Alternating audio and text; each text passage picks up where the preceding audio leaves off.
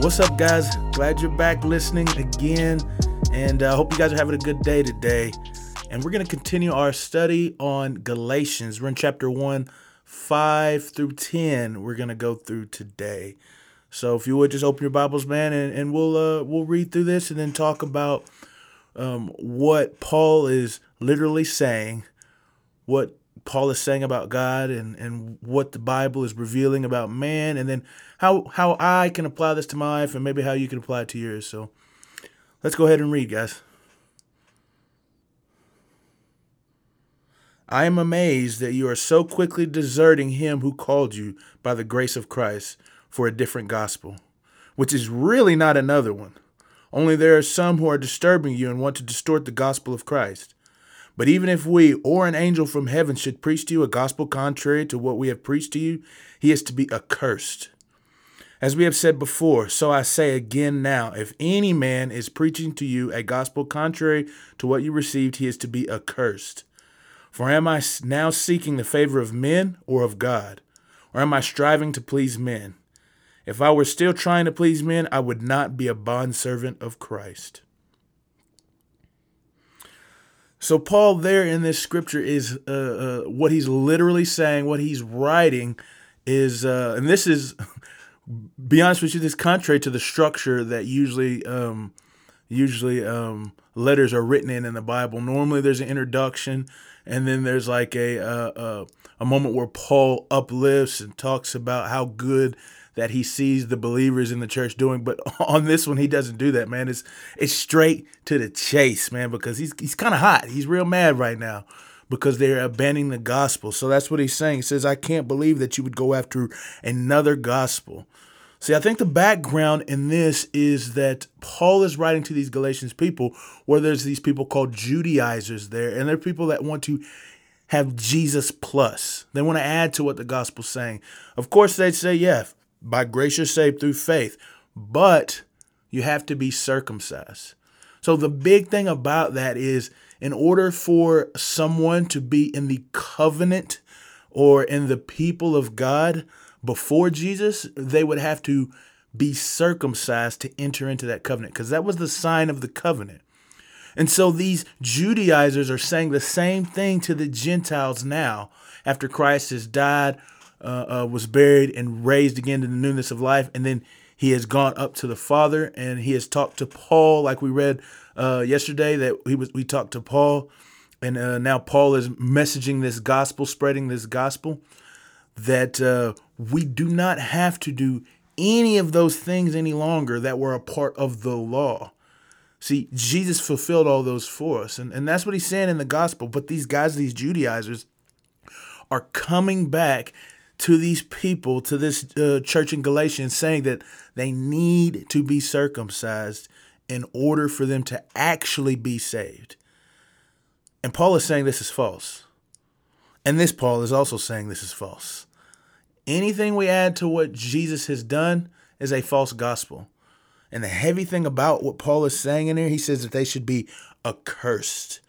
Accursed means that they would go to hell, that they would be damned. And that's what Paul is saying here when he talks about the importance and the weight of the true gospel, of telling the true gospel. So it is it is beyond important for us to understand and know the true gospel. So what is it saying about God here? Well, I, think it's saying that the gospel again. Like uh, Paul is is all about saying, telling, immersing, reminding about the gospel. And so in this is saying that God freely gave this gift for us. And if we add anything to it, it ain't good. God does not like that. Because the truth of the gospel is that he saves men. Men cannot save themselves based on any type of works of the law that they do. God and God alone saves men. And then what does it say about man and mankind? Well, I think that uh, one thing I think that it says about man is that we're always trying to add something to the gospel. That we're always trying to get in by our own works. I feel like sometimes we think it can't be that easy, can it? You know, I think that a lot of times we want to stake claim to our own salvation, and that's why we want to say we have to do this and have to do that. I think that could be the case in, in a lot of times in which we want to say we've done more works, we've been a better person than he or she, but that's that's not how a person is saved. They're saved through the love of Christ and their faith and repentance that comes because of that. That's why they're saved. Also, I think another thing that um, is talking about man that man should do is that we should be, our goal should be to praise and seek God and and His uh, approval, not man's. You know, because sometimes maybe the twisting of the gospel in this sense might have been because, or I'm not, I'm sorry, not the twisting of the gospel, but the reason these people were falling away was because they really weren't um, um, seeking the favor of God. They were seeking the favor of men. They wanted to be a part of the in crowd or the Judaizer crowd at that time. They wanted to be a part of the cool clique instead of actually uh, remembering and doing what God has called them to do. I think that might have been I think that might have been an issue as well for the people in this time. So I think again it says that man we want to do our own thing. We want to twist the gospel because we think it's too easy. We fall away from the the faithfulness that God has called us to. And then also sometimes we just want to do stuff for other people, man. We want to be in the party crowd, the, the in crowd. But uh, we must not do that. Application. How can I take this scripture and apply it to my life? Well, the very first thing, again, is I need to remember the gospel. And remember that I, I don't have to do anything in order for me to gain my salvation. That's the beauty of the gospel is that God has done it all for me. It is all his. The the salvation, the redemption, the uh, uh, reconciliation, it is all him. It is all by his initiation.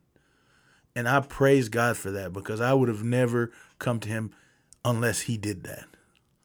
But then also, I think that as we run this life and we live our lives, as I live my life every day, I need to uh, remember that it is God whose favor I seek, that it is God whose uh, uh approval I want, not not man's.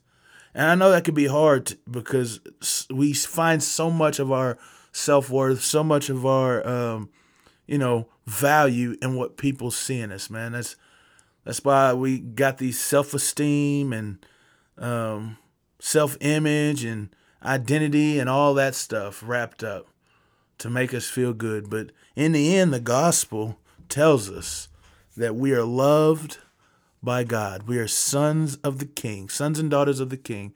And because of that, I should I already have my approval in Christ. I already am loved. I already am made whole. I'm already a part of the in crowd, as a matter of fact because I'm in Christ. And so I got to remember that, man. I've got to remember that. I, I, I do because I believe that's one of the most powerful things that's happened to me in my life is that I realize who I am. I'm Christ. So what what are you guys gonna think about today? How are you gonna apply this lesson uh, to your life, man? I hope you do so and continue on. And I'll see you guys in the next uh, podcast.